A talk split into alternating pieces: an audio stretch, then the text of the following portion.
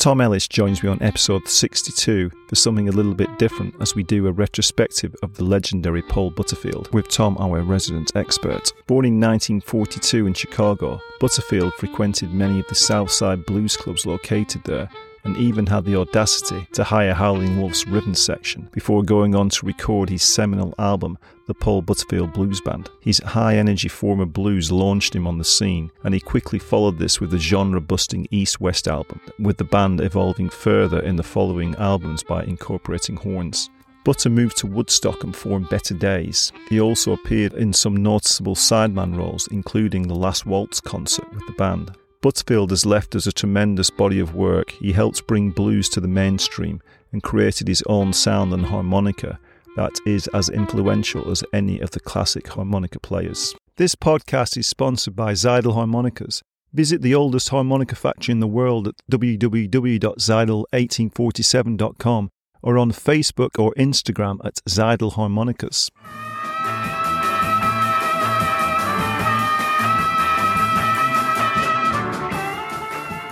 Hello, Tom Ellis, and welcome to the podcast. Thank you for having me. So, today we're doing something a little bit different. We're doing a Paul Butterfield retrospective. So, obviously, Paul sadly is no longer with us. So, you're here as our resident Paul Butterfield expert to, to talk us through uh, Paul's life and his career. So, maybe you can start off by telling us, you know, your sort of background with Paul Butterfield. Well, I'll give you the kind of a short history. I grew up in a in a beach town in Northeast Florida, and when I was 15 years old, the local radio station, it was a small little 5,000 watt station, uh, they hired a disc jockey who came from New York. His name was Jay Thomas, and Jay actually became a TV actor and a very famous radio personality in Southern California later. But Jay was hired to, to do a show from uh, 3 to 8 every day. And Jay brought nothing but albums and was doing album oriented rock in 1965, which exposed me and my friends to a whole host of musics that we would never have heard on traditional AM radio at that time. And one of the things that Jay, one of the groups he loved a lot was the Doors. He played a lot of Doors. About two years later, I was working uh, with a group of people, one of whom had been living in San Francisco. She brought a copy of early issues of Rolling Stone magazine in which there was an interview with Paul Butterfield uh, who I had never heard of. And in that interview, he made some fairly uh, negative comments about the Doors' opinion that the Doors were not a blues band. He had a lot, a lot of things to say about the Doors. Well, I was a big Doors fan, so I immediately thought, who is this Paul Butterfield? And that is kind of what set me on my search. Uh, I subscribed to Rolling Stone magazine at that point in time so I could enjoy all of the music news that I would never have received in Florida. I went out and bought the first Paul Butterfield album at a record store that eventually hired me, and I worked there for a couple of years and, and learned a lot more about blues and music in general, having access to their catalog. But that's what started me with Paul Butterfield. I got the first album and uh, I knew nothing about the blues, nothing about the Chicago tradition at all, but was blown away by it. One of my closest friends was a jazz guitar player and we had listened to a lot of jazz and a lot of guitar players, a lot of jazz guitar players. He, of course, was wiped out by Michael Bloomfield. So Butterfield became this thing that, that bonded the two of us and a, and a couple of other folks that were big music fans like me. Uh, with your long association with Paul Butterfield, you, you've actually done quite a lot of writing with, about him, haven't you? You wrote some excellent articles for the Blues Access magazine, which are four of which are available online. I'll put links onto those people who want to go and delve deeper into the details of Paul's career. They're fantastic articles, well recommended reading them. You did a, a seminar about Paul Butterfield at the uh, SPAH convention. Um, you wrote the liner notes for the uh, Paul Butterfield box set on Elektra. Yes, but not only the box set, but also the, the uh, reissue of the live recording where we basically put out twice the music that had appeared in the first recording. There was a whole additional CD's worth of material that, that had never been released, and we put that out. And you also interviewed the man himself? Yeah, I did. The first time I saw Butterfield, the first Miami Pop Festival was in the late 60s. Me and my jazz guitar player friend and another friend who was a drummer, we all went to the pop festival specifically to see the Butterfield Blues Band. This was a, a point in his career that we were unaware of. We had not heard the Pig Boy Crabshaw recording yet, and the band that he had in Miami was in fact that original Pig Boy Crabshaw band with Mark Naftalin, Philip Wilson, Sanborn was there, we were just blown away, just completely blown away by Butterfield. And that night, in those days, they had a lot of camping out went on at these festivals. As as you know, if you've watched the Woodstock films, we went into the campground because we had been told that there were a lot of musicians who were performing who were wandering around in the campground playing. And in fact, so Butterfield was. He was with Gene Dinwiddie. The two of them were walking around and kind of jumping in and jamming with people. And it was funny because Dinwiddie was playing mandolin, which he played, you know, on In My Own Dream.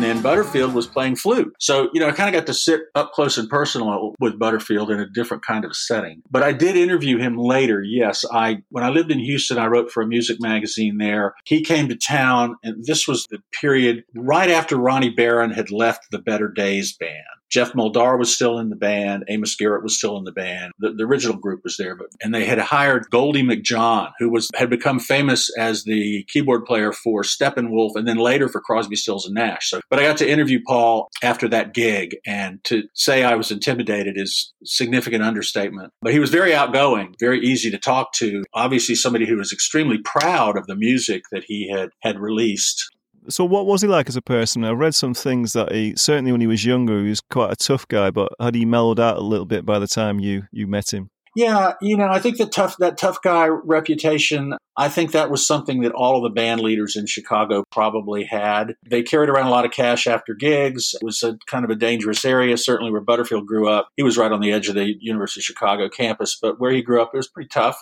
he was very, very open in talking about his music. It was kind of a bizarre interview because we talked for about 15 minutes and I'm writing notes and asking him questions. And I got to a certain point where I wanted to know what had happened with Buzzy Feiten, who you may remember was his guitar player at Woodstock and then on, on uh, the Keep On Moving album. Buzzy had left the band, or actually had been kicked out of the band, I think, because he had some substance abuse problems. And when I mentioned Buzzy, Butterfield kind of ended, ended the interview. He said, You know, I really don't want to talk about that. That wasn't a good situation, and, uh, and I need to go. So we had kind of a, a odd ending. He was a very nice guy, very, very nice person. I sense none of that, uh, you know, bully, tough guy stuff. Yeah, good good to hear. I'm sure he was. He was born in 1942, and, and you mentioned there that you, you heard him playing flute at the, at the festival there. So I think that was his first instrument. He learned classical flute as a, as a youngster, didn't he? Yeah, he did. And I think one of the important things about Butterfield that most people overlook is the fact that because of his classical training, he learned how to read music and he understood music theory to a certain extent. If you look at the, the traditionally famous blues players, very few of them had any relationship either with classical music or with reading or writing music in terms of sheet music. And I think that that is an aspect of his character and his background that opened him up to the kind of musics that led to East West and then provided him with a, a secure position in fronting a band that was full of fantastic horn players, just fantastic players. The big band, the last iteration of big band had stellar musicians, all of whom on paper were uh, much greater musicians than Butterfield was, but he could hold his own with those guys. Sanborn told me once that the leader of that band, from an arranging standpoint, was Dinwiddie, of course, because Dinwiddie had come straight out of bebop and he was very, very seasoned. Paul did read music. You know, he didn't read music well, but he did read music and he understood what these arrangements were like when he looked at them on paper. Did he get to a, a good level playing flute? You know, you know what sort of age he played that till? I guess the best way to answer that question is to say he studied with the first chair flautist of the Chicago Symphony. And I doubt the first chair flautist of the Chicago Symphony just takes all comers. I, actually, doing my research for Butterfield, I wanted to know more about what learning the flute was was about, and I spent some time with the first chair flautist of the Dallas Symphony. And you know, the basic stuff he explained to me that he would require his students to know indicated to me that you know you have to be somewhat schooled and educated to get to that level of, of instruction. So yeah, I think he did. I, I think he fully understood the flute. He sounded great, you know, when we heard him in the uh, in the campground that night. He's not recorded playing flute in any, of his albums, is he? I think he's the flute player on um, Love March.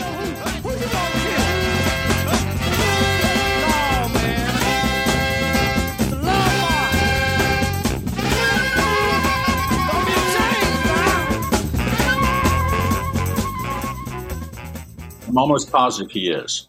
Because they didn't have a flautist in the band. You know, they had baritone, tenor, alto. They, they had a trumpet. They had everything, but they didn't have a. And none of those guys were flute players. And so his father was a lawyer, right? So he came from a reasonably wealthy family then. Uh, actually, not. Uh, his father was a lawyer. Uh, he was not a what you think of as the wealthy lawyer. His mother was a teacher on the campus at the University of Chicago, which is how he got into the very progressive high school that they had there at U Chicago. It was almost a like a, a, beta environment for education. One of the big impacts from his family was his brother Peter. Peter was a hardcore jazz fan, played jazz all the time. And when Paul was younger, he had to be around that. He had to be exposed to all of that he was around jazz all the time. You know, I got to spend quite a bit of time with Peter in doing my research, who was a wonderful person. And he made it clear to me that it was his opinion that that had had a huge impact on Paul, being around all of that jazz. You know, there really wasn't blue, there weren't blues records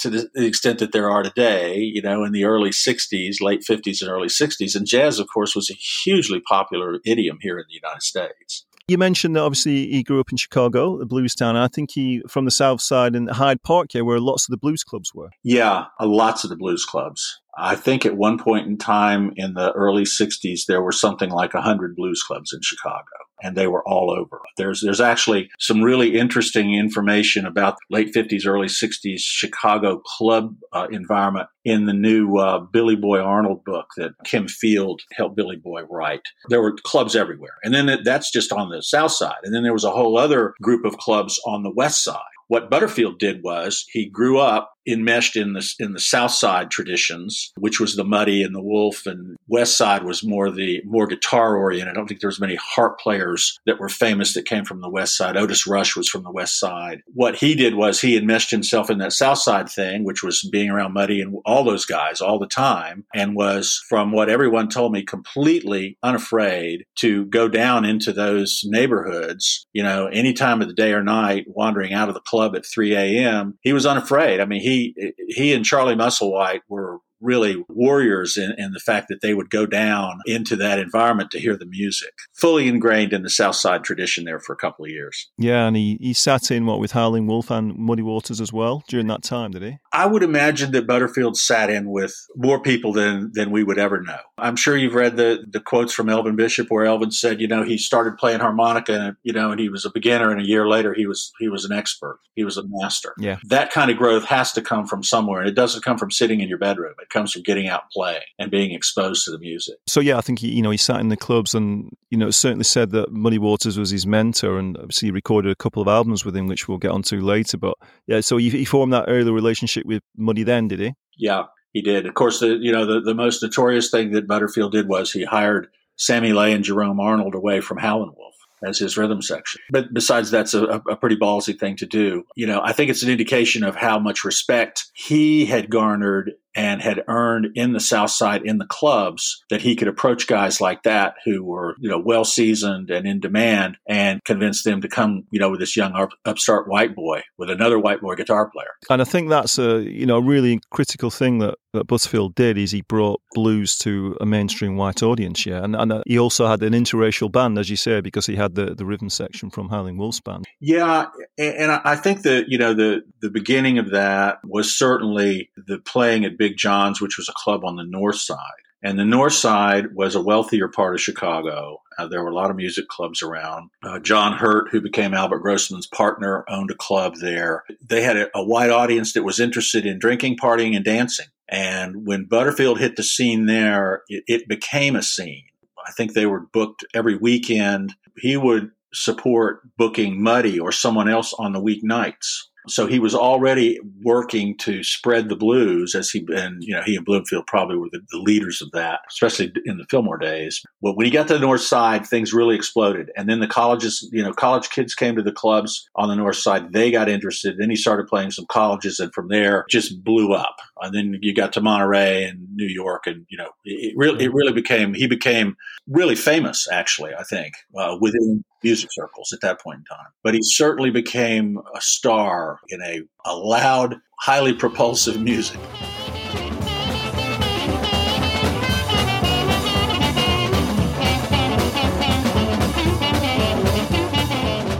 So before that, before he became well known, he started out, I think, playing uh, with uh, is it Nick Gravenites uh, in a duo. Yeah, before he then right. went on to form the the Paul Butterfield Blues Band. Yeah, yeah, they they would play uh, these socials, you know, house parties, socials, whatever. Elvin Bishop was involved in that scene as well. I, I think that that trio of, of Nick Gravenites and Elvin and Paul Butterfield, they kind of got together and did did a lot of playing at a lot of a lot of events mostly just parties is what it was. It was private parties.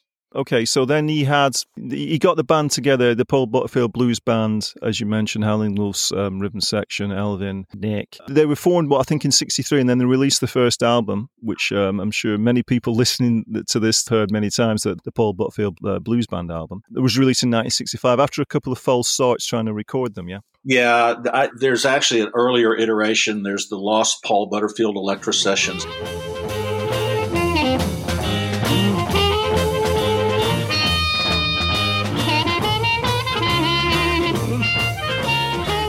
That was kind of the band without Bloomfield. Mm-hmm. The producer, uh, Paul Rothchild, uh, really lobbied Butterfield very heavily to bring Bloomfield into the band. And of course, that changed the dynamic and the entire trajectory of their both of their careers at that point when that first album came out because it had such a huge impact. Right. Yeah. So Bloomfield was on that 1965 album. Yeah.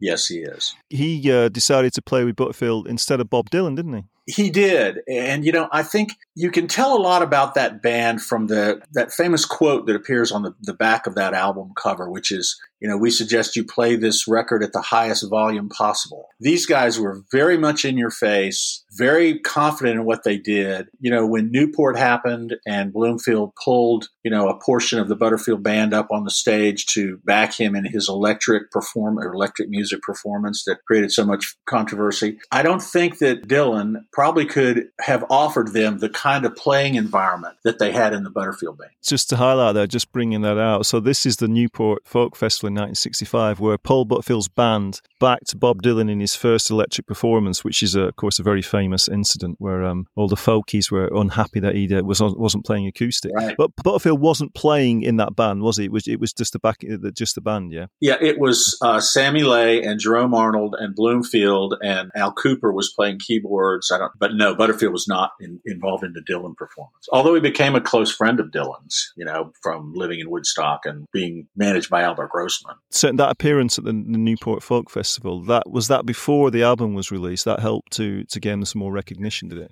Yeah, it did. It's funny. You had a, a whole group of people at Newport who would later all become part of that same music scene in Woodstock, including, you know, Geoff and Maria Muldaur and Eric von Schmidt. I mean, there all these people saw Butterfield play at Newport, you know, in that first performance, which I think was an afternoon performance, and it literally blew everybody away. I mean, you talk to them even today, and they'll say, We just never had heard anybody play music that way. Certainly not blues that way it just engendered this, you know, enthusiasm and reputation, and, and, people started talking about him, and it just blew up from there. And you mentioned the original Lost Elektra Sessions, which you know, some, there's some great songs on that. It's a yeah. double album, as you say, isn't it? Some really good songs and.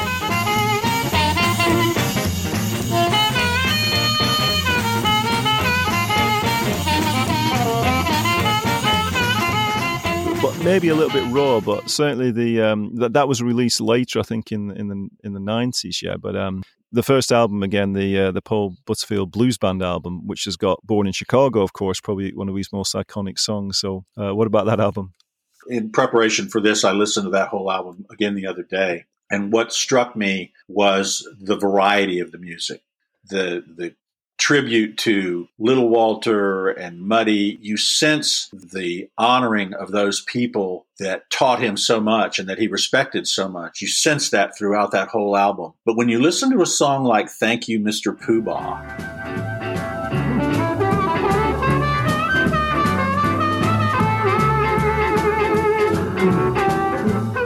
which is a very interesting instrumental workout, unlike anything I've, I've, ever heard. Even today, I've never heard anything that quite reminds me that of "Thank You" for Mr. Poobah. I mean, these guys were at a level of sophistication or targeting a level of sophistication that was far beyond a version of "My Babe" or a Muddy Tune. They were going after something else. Uh, luckily for them, they hit a time when the listening audience had big ears and people were searching out new music to hear. You know, they were aggressively looking for something new, and it fit right in with that desire to find the new. Yeah, and you've already mentioned East West, which came next year in 1966, which is definitely a departure from standard blues. You know, East West being the typical of that kind of uh, inspired by Indian music slash kind of jazz. So that East West song was um, uh, quite a departure, wasn't it? It is. And, and, you know, again, I hate to keep using the word sophistication, but you have to be a sophisticated musician to play across those changes the way they do. Certainly, that song could never have been played with Sammy Lay on drums. Now, Sammy's always been a great drummer, but you needed a jazz drummer to have the right feel for that. Billy Davenport opened that door. You know, if you listen to Work Song, I can see Sammy playing that very easily, but even Work Song, that's not a traditional blues song either.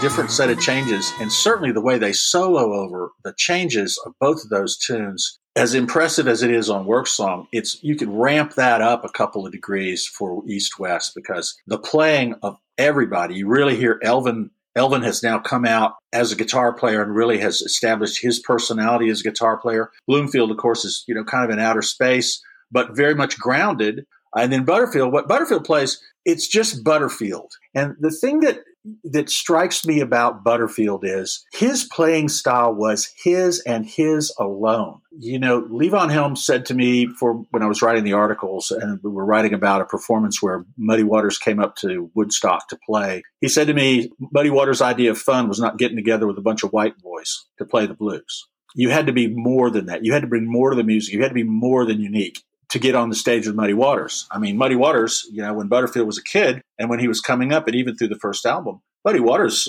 he could call up Little Walter. He could call up, you know, a whole range of players. They all lived right there in Chicago. He didn't need to have some white boy who was not that good on the harmonica playing on stage with him. Um, yeah. So Butterfield brought something different. And if you listen to Butterfield's playing throughout his entire career, there is no one else that sounds like that. The, the way he approaches the instrument, the, the way he puts together phrases and puts together notes, the way he plays background. It's not Little Walter. It's not James Cotton. It's Butterfield. And if you're looking for Butterfield for, to try and find the, the parts of Butterfield's playing where he obviously sounds like Little Walter or Cotton or Big Walter, or you're not going to find that. That's not him. His personality is very, very distinct as a harmonica player. Yeah, and I've read so many times, you know, researching for this about people saying he just put everything into every performance. Even in his later years when he was dwindling, he, he still put everything into it. He did. Uh, you know, when I saw him at the Miami Pop Festival, those guys laid it all on the line. There was nothing left after that performance. They were they were sweaty, they were worn out, but they played their hearts out. I, I, I was shocked. Watching Butterfield was just, it was inspiring to watch him play. Going back to East West, apparently the live versions of that would sometimes run on to almost an hour, yeah, and it became this big epic, uh, epic song every time they performed it. Yeah, in, in fact, um, I got to spend a little time with Mark Naftalin when I was doing my writing and uh, at his place up in north of San Francisco, and he actually, you know, he released the the, the live East West uh, performances on his label, which are fantastic and are really much different in many ways from what you got on the Elektra albums. But he has, you know, hours and hours of additional tape of, of varying quality from East West. I listened to some of it. Well, we stayed up from midnight till 5 a.m. doing nothing but listening to versions of East West, and I was never bored.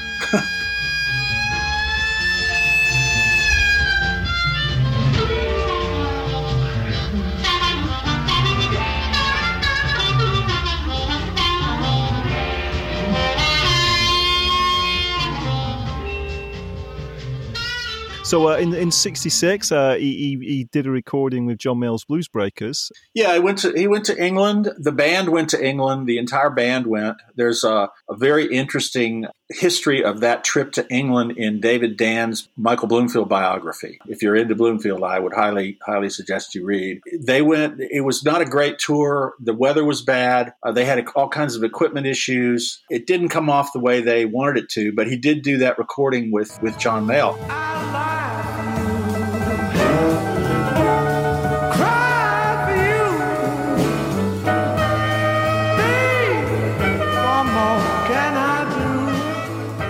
I've seen recently some bootlegs of a Peter Green Fleetwood Mac performance where he is also playing. And I don't know if that was recorded at that same time or not. And then in 67, you already mentioned the resurrection of Pig Boy Crabshaw album. This was a bit more of an R&B album, yeah? So what about the inspiration for this one? And where's the name Pig Boy Crabshaw come from? I always wondered. Pig Boy Crabshaw was a moniker that Elvin Bishop came up with for himself. Uh, you know, Elvin's always been the guy that wore the, you know, overalls on stage and, you know, kind of portrayed himself as a, you know, Oklahoma country boy, which he was. He happened to just be brilliant from an education standpoint. Uh, super smart guy but that was his that was his deal. Um, so it was kind of his coming out, not only as part of the new band, but also stepping far away from the Michael Bloomfield led sound of the first band. Elvin told me was that when Butterfield put that band together, everybody wanted to have a band with horns. The the template for the Butterfield band was Junior Parker. Uh, because Junior had a full horn section, BB King had a horn section. You know, that was kind of the thing that was really, really interesting to Butterfield in his next phase was to have a horn band. And I think when you listen to Pig Boy Crabshaw and you listen to the arrangements, especially on a song like Driving Wheel, which is a Junior Parker tune, you know, you're not going to find them straying too far from the original arrangements or the original approach. The band obviously had not it wasn't seasoned yet. You know, it takes a while to season a band. By the time they got to Woodstock, which was, you know, not too long after that, and Elvin, of course, had left, that was a different band. Actually, the In My Own Dream band was a very different band when I listened to it from uh, the Pig Boy Crabshaw. Much, much more. The charts are much more complex. The arrangements in the charts, the song selection is is much different. The reading of a song, like the way they do "Just to Be with You." That's that's one of my absolute favorites of his. Of any of any harmonica song, it's fantastic. Yeah.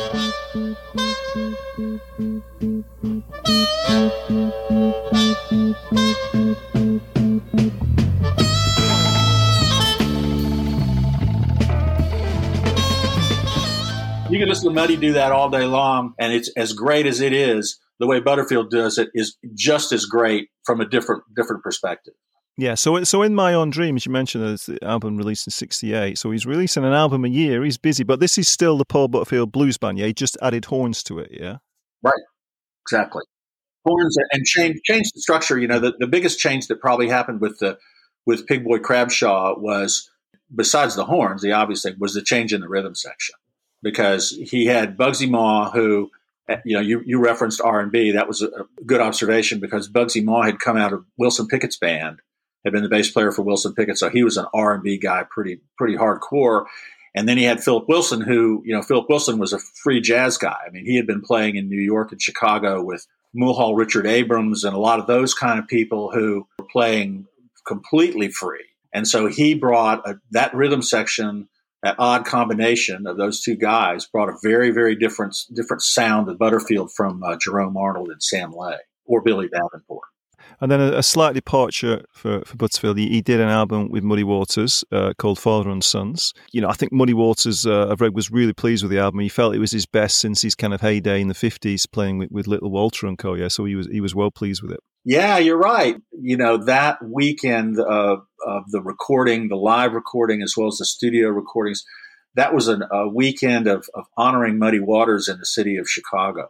Uh, so, you know, you had people who were very big Muddy Waters fans who were attending those shows that show up on the Fathers and Sons on the live cuts from Fathers and Sons. I can see why Muddy was pleased. I mean, when I listen to Fathers and Sons, even today, uh, it has not aged. It, it is still a spectacular blues album. I don't really know if there are a lot of albums that were made by leading blues guys like the Howlin' Wolf London Sessions or any of those. I don't know if any of those albums even come close to Fathers and Sons. Fathers and Sons is just uh, it's just many many rungs up the ladder from those other kind of tribute albums or albums where guys played got to play with their heroes. If you listen to a song on that album, uh, the same thing. That, that same thing.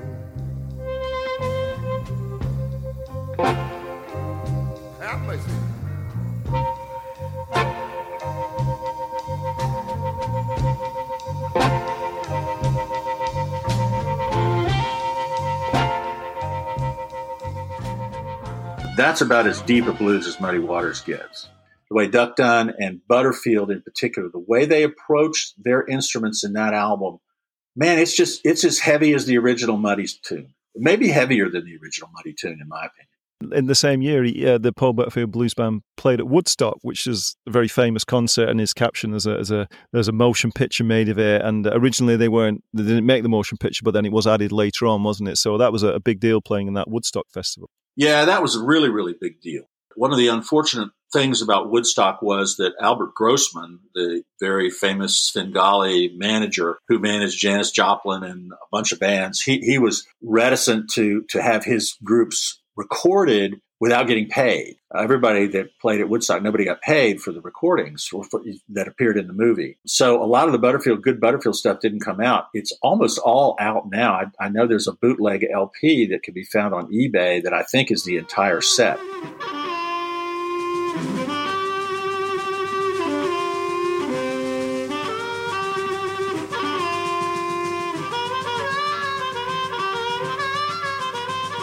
But the band had changed a little bit then. Buddy, Bugsy Maugh had left.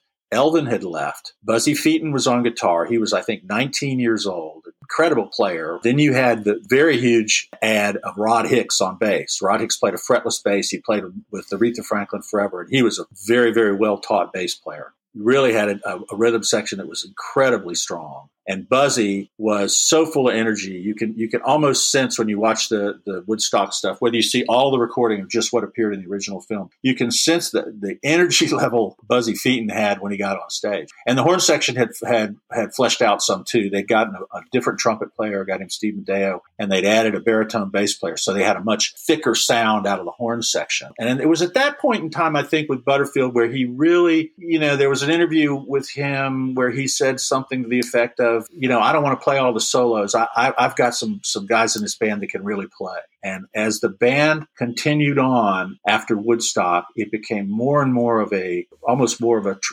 jazz like band in the fact that there was so much improvising that went on in so many of the tunes for all the players, everybody, the trumpet player all the way through the horn section to Butterfield. Yeah, and I think um, you know there wasn't then quite as much harmonica in the recordings, was there? But it's something, as you say, that he wanted to do, yeah, with the sound overall. Uh, one of the things that I've always felt very strongly about Butterfield was that he was very much a creature of, of his bands. He was driven by the quality of the musicians around him he never had anybody in his bands who wasn't a stellar player, who didn't go on to do something else. I mean, the whole horn section, when the when the big band ceased to be, the whole horn section, Stevie Wonder hired them all. He had players who were highly respected. He had to hold his own with these guys.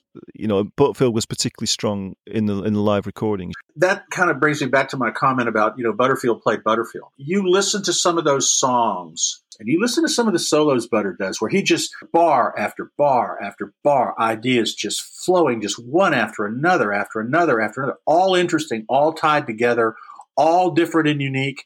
The sound of one song completely different from the sound of another song. Who is not a straight jazz player like Toots, or who could play at that level with that level of musicians and be improvising and that creative.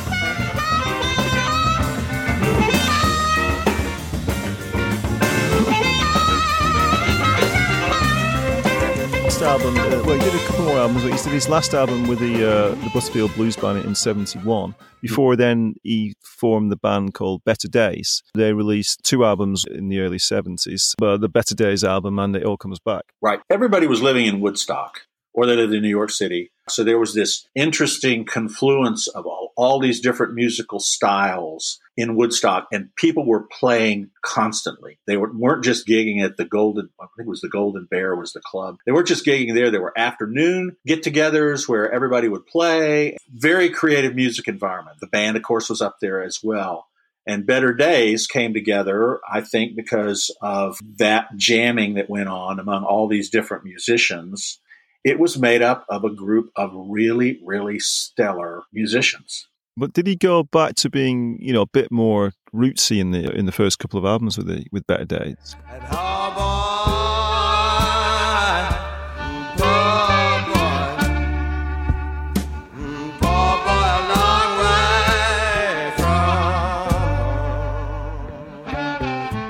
Yeah, and I, and I think a lot of that's because of, of the, the people he was playing with. I mean, Geoff Muldaur was you know definitely a, a folky. Ronnie Barron brought a lot more of that up tempo kind of like R and B kind of a feel. Amos Garrett was you know a guitar player who was also a great arranger, understood music very well, and was very unique. So again, it was an all star ensemble, and a lot of those guys also were being managed by Albert Grossman. So it was kind of a in the family kind of a thing. And then he did another album with Muddy Waters in, in 75, the Woodstock album. I didn't know this until I read it was the, the last album released by Chess, and it won a Grammy, that album as well. It did. On some of the songs, the band sounds a little timid behind Muddy. I think maybe a little intimidated. And on other of the songs, you know, they sound great. Yeah, probably not quite as strong as Father and Sons, but still a very good album from Muddy, I think, that one.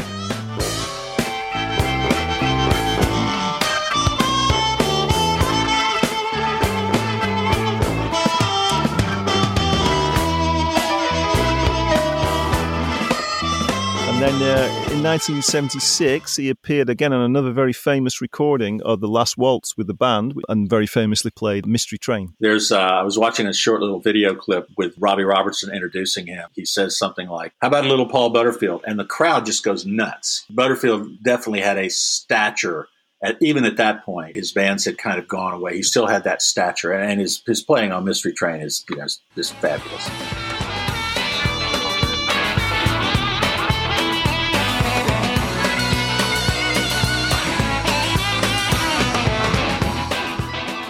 Then getting late into in '76, he released his first solo album, as he called it. So this was what he, he didn't have the Butterfield Blues Band. He wasn't playing with Better Days. It was what he called it, his solo album, and um, put it in your ear. When I listened to the second Better Days album, it all comes back. It's apparent to me that they probably went in the studio a little early. Those songs they needed to be performed more. It sounds a little a little forced to me. And I think that the live album, the Put It In Your Ear album, is another example of why a musician who has had an opportunity to live in a song and perform that song can present it fully fleshed out. In that first Put It In Your Ear album, you had Henry Glover, you know, the spectacular producer. Um, you couldn't get a better producer than that with a huge reputation. You know, the songs obviously were, were written and performed relatively quickly. There's some great harmonica playing on it.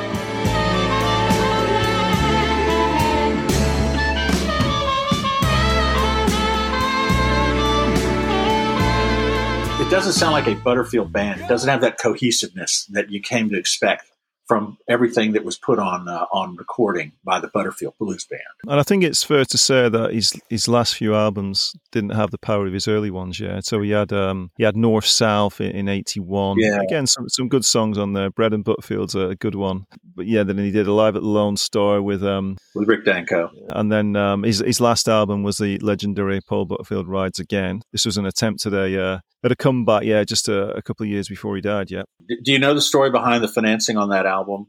No, no, go for it. It's interesting. There were a group of guys. I, I, don't know whether they were stockbrokers or, but they'd made a lot of money and they'd all gone to college together. And when they were in college, the number one thing they listened to all the time was the Butterfield Blues Band. They found out that Paul Butterfield was out there, didn't have a recording contract, you know, just kind of floating around. And they actually put together the money to put that album out. They were just huge fans of his. And it's just not a very good album. At that point in time in Butterfield's career, the, the substance abuse issues had, had really started to cause him some problems. And I think he felt without a band, he was kind of cut adrift. Albert Grossman died in that time frame. He'd been his business guy, got divorced. Of course, he had his problems with pancreatitis, you know, which created all kinds of drug related issues with him in his later years. Those albums, they're not representative of the Butterfield that, that I want to listen to. No, but again, in those later years, though, he did he did do some good stuff, and he, and he did a little bit more kind of session work of sitting in with people, didn't he? He played in 1987 and a a BB King uh, and Friends uh, concert, which was great. You know, a lot of stellar names on that, such Yep. as BB King, obviously Eric Clapton, and of course we'd mentioned Mystery Train. Played with Bonnie Raitt, and maybe a little bit earlier than then. You're right. He did some great stuff. In fact, I saw him at a small club here called Poor David's, but that first set he played was stunning. He went out for a break, and I think he ingested some things that, you know, diminished his creativity because his second set was sad. It was really sad to see what had happened in a 30 minute gap while he took a break, you know. But the first set, when he was on, boy, he laid it out. It was really something. You know, you mentioned there obviously he had his health problems with this uh, this stomach problem that he had, and um, that really caused him a lot of problem. Didn't he? He had to have a lot of operations, and Yeah. obviously he'd started using heroin. Yeah. Well, before then, um, was that maybe partially as a result of the pain he was in, but maybe partially from the kind of us being the star that he was, that uh, you know he was drawn into that, and you know, al- and alcohol as well. Yeah. I think the pancreatitis led to that. You know, one of the things that I was told when I was doing my research was by guys in the early bands, he had no tolerance for hard drugs, none. It, it was always ironic to me that at the end, all of these people who loved him and who cared about him, you know, they tried interventions, they tried all kinds of different things, and they just could not get him to kick, you know, his heroin problem. Yeah, and this is ultimately he died of an overdose, uh, sadly, in 1987. Yeah. Yes. He was living, I think, in Los Angeles at the time. In his later years, uh, talking to his brother, I really got the feeling that things had really gone awry for Paul. You know, ran around with a, a pretty hardcore drug crowd. And, you know, it's almost a rock and roll cliche. A very sad ending to, to someone with who had been what he had been. How was his uh, his sort of death received in the in the musical community? I heard it on NPR on National Public Radio. I'll never forget where I was. I was in my car and I was listening to NPR, and they said today Paul Butterfield, and they you know played a little bit of Born in Chicago. I think a lot of people were kind of shocked. It elevated an interest in him again, which is kind of what led to me doing a lot of the writing that I ended up doing. But you have to remember that at that point in time, 10 years, maybe 15 years after the, the heyday. And so Butterfield, you know, music styles had changed. The blues was basically dead. Butterfield could still draw a crowd, couldn't sell any albums because people didn't know who he was, couldn't hold a recording contract because he couldn't sell any albums. It was a rough time for him. The music world was was stunned, totally stunned. Got to mention that um, there's a fantastic documentary if people haven't seen it about him called "Horn from the Heart." Lots of interviews with you know many of the musicians who were in his bands and, and people he played with, and many of the names you've mentioned here on that documentary. So, uh, do you know who put that together? I can't think of the name of the guy that put that together, but that was a, a very much a labor of love in the works for many, many years. I mean, I think the first time I talked with the with the guy that did that, gosh, I want to say it was 10 years before it came out. His timing was great because not long after that, within a year or two after that, a lot of the people that played with Butterfield just passed away. I think it is a good introductory to Butterfield, his history, especially the early days. Yeah, definitely worth a watch. Yeah. So, so a few more things he did. First of all, let's talk about his singing. We talked about obviously as a as a harmonica player, but but certainly in the Butterfield Blues Band, he was the singer, and then later on he shared the singing. But you know, I think singing was a real strong point of his, although he wasn't necessarily known for being a singer uh, as much as being a harmonica player.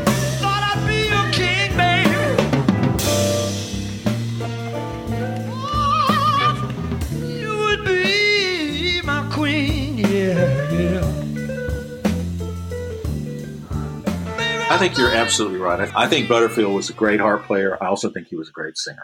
I was not very close to, but knew Bill Clark, William Clark, pretty well. And the last time I saw Bill, I was sitting backstage with Bill um, and we were talking, and he said, You know, you did all that writing on Butterfield. And I said, Yeah. He said, You know, when I was going, starting out, I didn't have any respect for that guy. You know, he said, But now, the more I listen to it, the more I realize not only what a great harp player he was, but what a great singer he was and what a great band leader he was to hold that caliber of musicians together in a band and keep them all, you know, incentivized to stay. Coming from Bill Clark, I thought that was a very astute observation. He did a little bit of film work. I know he did a, a film called Steelyard Blues, which was his last recordings with Mike Bloomfield. Interestingly, so and Jane Yeah. Fonda was in this film. So that was. Uh, I don't know if he had many other sound film soundtracks, but certainly that one. Yeah, he did some. He did a Christmas tune on some on an album out of Woodstock. He did some stuff. You know, I've seen Steelyard Blues. It's not a very good movie, in my opinion, but the music is really good. I don't know if Butterfield actually appears in that movie in the background somewhere or not. Steelyard Blues has a couple of great Butterfield tunes. Uh, the one I think I referred to you was Swing With It,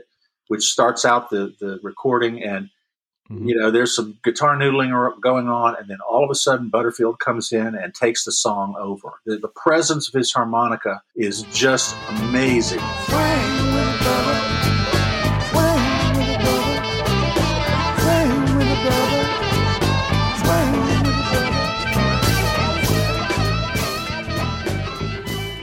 Yeah, and there's one other album I'd like to you know mention just, to, and that is uh, the Levon Helm RCO All Stars.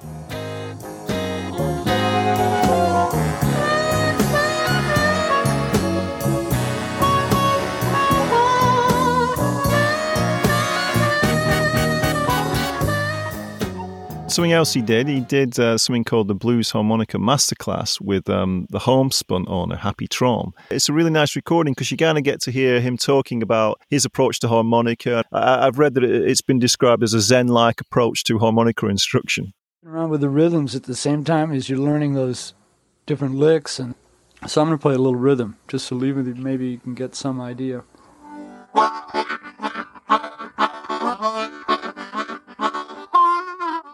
Uh, yeah, and you know, the, one of the things that's great about that is there's so much of his acoustic playing on it, which is something he is woefully underestimated for. His, his acoustic playing was really, really great, really different. A lot of it on the Better Days stuff uh, is is great. Some of my favorite playing he does. It is, and you're right to point out his uh, his acoustic playing there because um, you know we, have talked about his power and the emotion he gets out of his harmonica certainly when he's amplified, but you know he, he, he does play a lot of acoustic harmonica as well.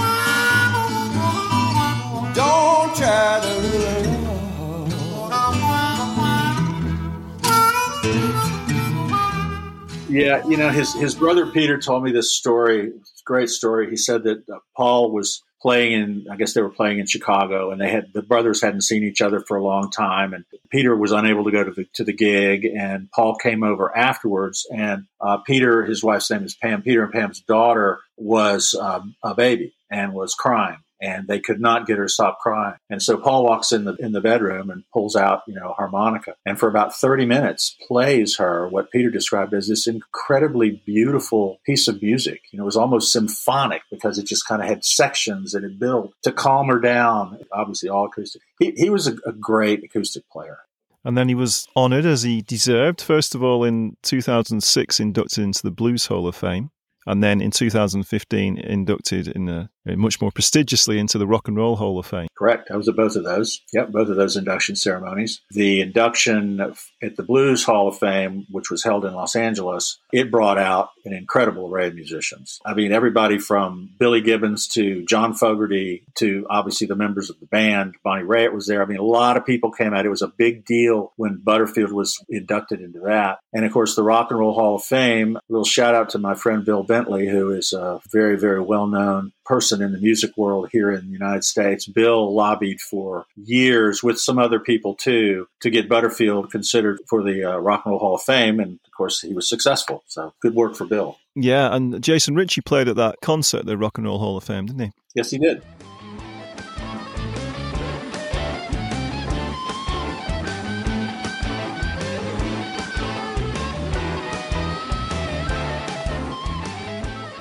So these uh, inductions for both, these were for Butterfield himself, or was it for the band, or, or, or both? You know, the the induction ceremony was really for the first iteration of the band, meaning the Bloomfield Bishop, Naftalin, Sammy Lay, Jerome Arnold version of the band.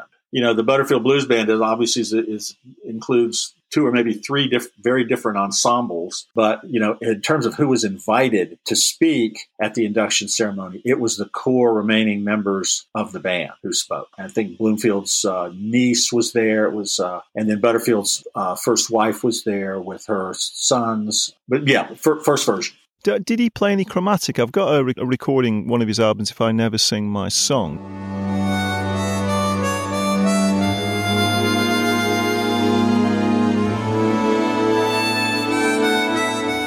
Is that him playing chromatic on there? Is that somebody else? I think he does play a little chromatic. You know, that's a funny story for me because when I first found out about Butterfield, there was an early PR photo of Butterfield that appeared somewhere that I saw, and he's playing a chromatic. I remember when I first started to play harmonica, I wanted to play like Paul Butterfield. You know, that was my that was my goal. So I went out and bought a chromatic because that was what he was playing. And of course, I had no idea how to play chromatic, no idea how the notes laid out, and it didn't function at all. You know, playing a C chromatic. Was this a photo shoot of him? It was. It was a Because often they use chromatics because they're bigger and you can see them in photographs, right? So they didn't necessarily necessarily play them that much, but yeah, they just look better in the photographs. Yeah, I, am sure you're. Well, it's the same thing with you know. There's a famous Dylan picture with him holding a chromatic. It's like, come on, Bob, you you don't play chromatic in a rack. We'll get on to talking about the gear that uh, Butterfield used. So you've touched on earlier on that you used to have a harmonica, a harmonica microphone business, yeah, called Tom's Mics. Tell us about that. I did. I did. It's it's still it's still limping along. I, it's not as I'm not as engaged in it as I used to be, but I did, yes, for a long time. And I sold harmonica microphones to. That's how I got to know Bill Clark and Charlie Musselwhite, and uh, you know all of these guys, uh, Jerry Portnoy, all of these guys that I you know consider to be my friends. Uh, I got to know them through that business. It was a wonderful opportunity for me to get to get up close and personal with a lot of heroes. Great. And so you sold mics to all those guys, did you? Yeah, I did. Either sold or gave them mics. I mean, one of the things that I we did was we harmonica microphones, you know, have typically been thought of as a JT30 or a, or a Green Bullet or you know some version of those two. And one of the things that I was interested in because of the microphone that Butterfield played, or the two that he played, I was really interested in in exploring you know other great mics for harp players that provided maybe a different bit of color or, or a different bit of tone or performed very differently based on you know whether you were a hard blower or a soft blower how much nuance you could hear out of certain microphones as opposed to others. And so I tried to expose a lot of my, my harmonica playing professional friends and amateurs too to all of these different types of microphones. Yeah, so of course Butterfield famously played what the Shure 545 and then the sort of gun shape one. Uh, is that is that his main mic? Yes and no. His first mic was an electro voice mic, but in the mid 60s when the the Shure company was of course was based in Chicago at that point in time in the mid 60s, Shure was sponsoring bands. Uh, and they would provide, you know, all the microphones for a band. And they were sponsoring the Butterfield Blues Band. At that time, uh, the 545 had not come out. Well, it was not called a 545. It was called a PE 54. The PE was for professional entertainer. And one of the people that had played that microphone was Little Walter. It was a microphone he used a lot at the end of his career. And so everybody who played harp wanted to get one. And of course, Butterfield ended up getting one as well. And in fact, if you go to the Rock and Roll Hall of Fame and you look in his kit that, you know, where he kept his harmonicas and his microphones and all that stuff, his kit was donated by his uh, wife, Catherine, to the Rock and Roll. You can see the five, the PE fifty four in there, five forty five. It was a high impedance microphone. And so, you know, you mentioned that obviously most people play a kind of bullet mic, a, a kind of crystal or a green bullet type mm-hmm. mic. So, what what do you think that that Shure dynamic mic brought, which was different in sounds to those more traditional mics? Well, a huge sound. It's just a whole different animal. First of all, it's a dynamic mic as opposed to a crystal mic. The consistency, the lifespan of it is much greater. What Butterfield did that I thought was really cool that no one had done was he paired it with a super. And there weren't hard players out there playing through supers. Now, one of the reasons he did that. Sorry, this this was a super reverb uh, Fender amp, yeah. Right, yeah. I mean, the first time I, when I saw him in Miami, I was just blown away because he had two supers and Elvin had two supers. I mean, two supers, that's, that's, a, that's a lot of volume. That's a lot of air movement. Of course, they're playing outdoors, you know, and that kind of thing. So a lot of sounds going away naturally. But no one had done that. And that 545 really matched up very, very well with the super. Matched up well with anything, but but an amplifier with the power of a super was not something that was in the harmonica player's repertoire. You know, today Rod Piazza and Dennis Groenewegen, those guys, they have those big amps with six tens in them, and you know, I mean, that, they're designed specifically to match with the output levels of a, of a microphone. This was different back then. They were they were messing around, and that that combination was was really, really brutal. And I, the 545 also one of the thing that, things that was great about it, and I think you kind of see this on the cover of, of the live album, you could play it very acoustically because it was omnidirectional. So you had two in one. You can't really play a bullet microphone acoustically. It just it doesn't work. It, the, you have to be too close to the microphone to get the full sound. So Right. So when he played acoustically, then he used the same mic. You know, obviously most people would switch from the bullet mic to, to the you know the kind of vocal mic to do that, wouldn't they? Yeah, he didn't need to do that. When Shure was sponsoring bands, I mean, I remember seeing. Um, I think it was uh, the Don Ellis Big Band. Every microphone on the stage almost was a 545. You know, there were a couple of 585s ball mics like the 58, but they were all 545. So very, very functional microphone across a lot of different uses.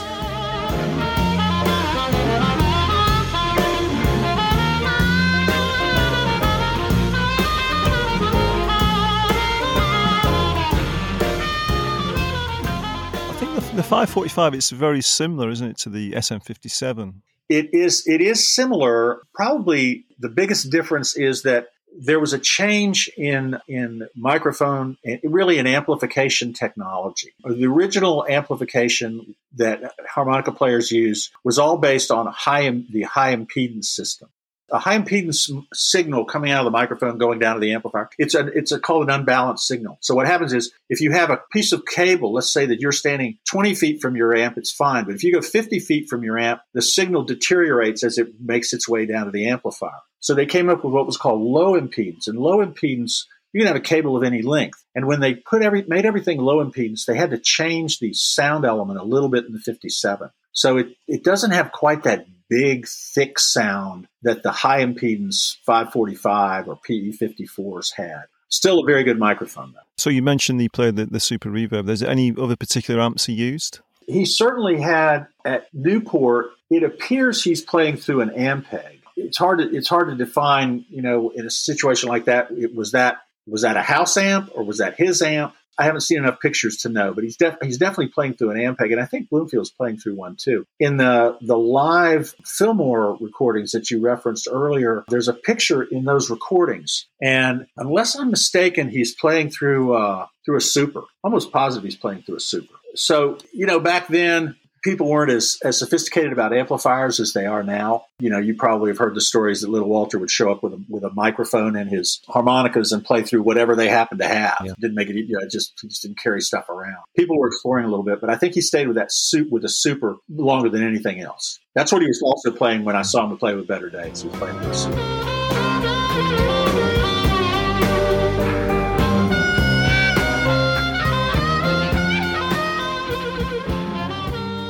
And harmonica wise, he played a marine band, a Hohner marine band, right? But that's about all there was back then. He also played upside down, didn't he? He did. He played upside down. You know, a lot of people have said he's not a tongue blocker. You know, he can't play blues unless he's a tongue blocker. Well, come on, just listen. I think Butterfield was a guy, and I think you hear a lot of uh, the use of the tongue a lot uh, on the Fathers and Sons album. He used what he felt comfortable with. He could do it all, but he did play backwards or upside down interesting thing I learned in kind of researching the flute playing, and that is that one of the things you have to be very, very adept at as a flute player is the use of air. And so, you know, he came prepared to play a wind instrument. He didn't just kind of pick it up and, and, not have any experience in playing a wind instrument. He knew how to do it. The fact that he was pursing his lips to play flute, you know, that's probably why he played more of a, as a pursed lip player. But he had a technique of hitting three notes at once and kind of sucking up on the middle note that sounded very much like a tongue slap in a lot of ways. And you hear him use that a lot to really thicken up sound. Jerry Portnoy has the most beautiful vibrato I've ever heard, but Butterfield is close second. His vibrato, he could turn it on and off, and by turning it on and off, he could effectively change the entire emotional feel of you know of a sequence of notes. So, uh, so final question then, and you know, what what do you think his legacy is to uh, harmonica players and music in general? A couple things. First of all, without Paul Butterfield, I don't know if the blues would have ever escaped Chicago. It certainly would have never become a huge popular style of music that it became in the middle to late 60s. I think his legacy beyond that is that Butterfield, more so than any other player, put the harmonica in a number of very interesting, very disparate environments. The big band, the playing over jazz changes in the big band is completely unique and different from playing over the Eastern music changes in East West, which is very different from him playing uh, last night. Very different from what he does uh, on a lot of the Better Days stuff. And then you move on to the RCO All Stars, where You've got him putting the harmonica again in a very different environment from what people expect, where people expect to hear that instrument. It provided a setting where the harmonica could now be added and put in different environments. And that's a huge accomplishment that I think Butterfield needs to be recognized for in the harmonica world.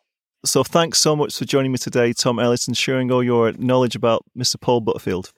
Well, thank you so much for having me. It's been an honor, and uh, I hope that uh, anyone who listens to this will take up my suggestion, and I know it's your suggestion, to go out and listen to Paul Butterfield as much as they can. Thanks to Seydel for sponsoring the podcast. And be sure to check out their great range of harmonicas and products at www.seydel1847.com or on Facebook or Instagram at Seydel Harmonicas. Thanks so much to Tom Ellis for bringing his expertise about Paul Butterfield. Remember to check out the podcast website, harmonicahappyhour.com, where you can give a donation to the podcast if you are so inclined. And now we'll take up Tom's advice and listen to some more Paul Butterfield with Song for Lee.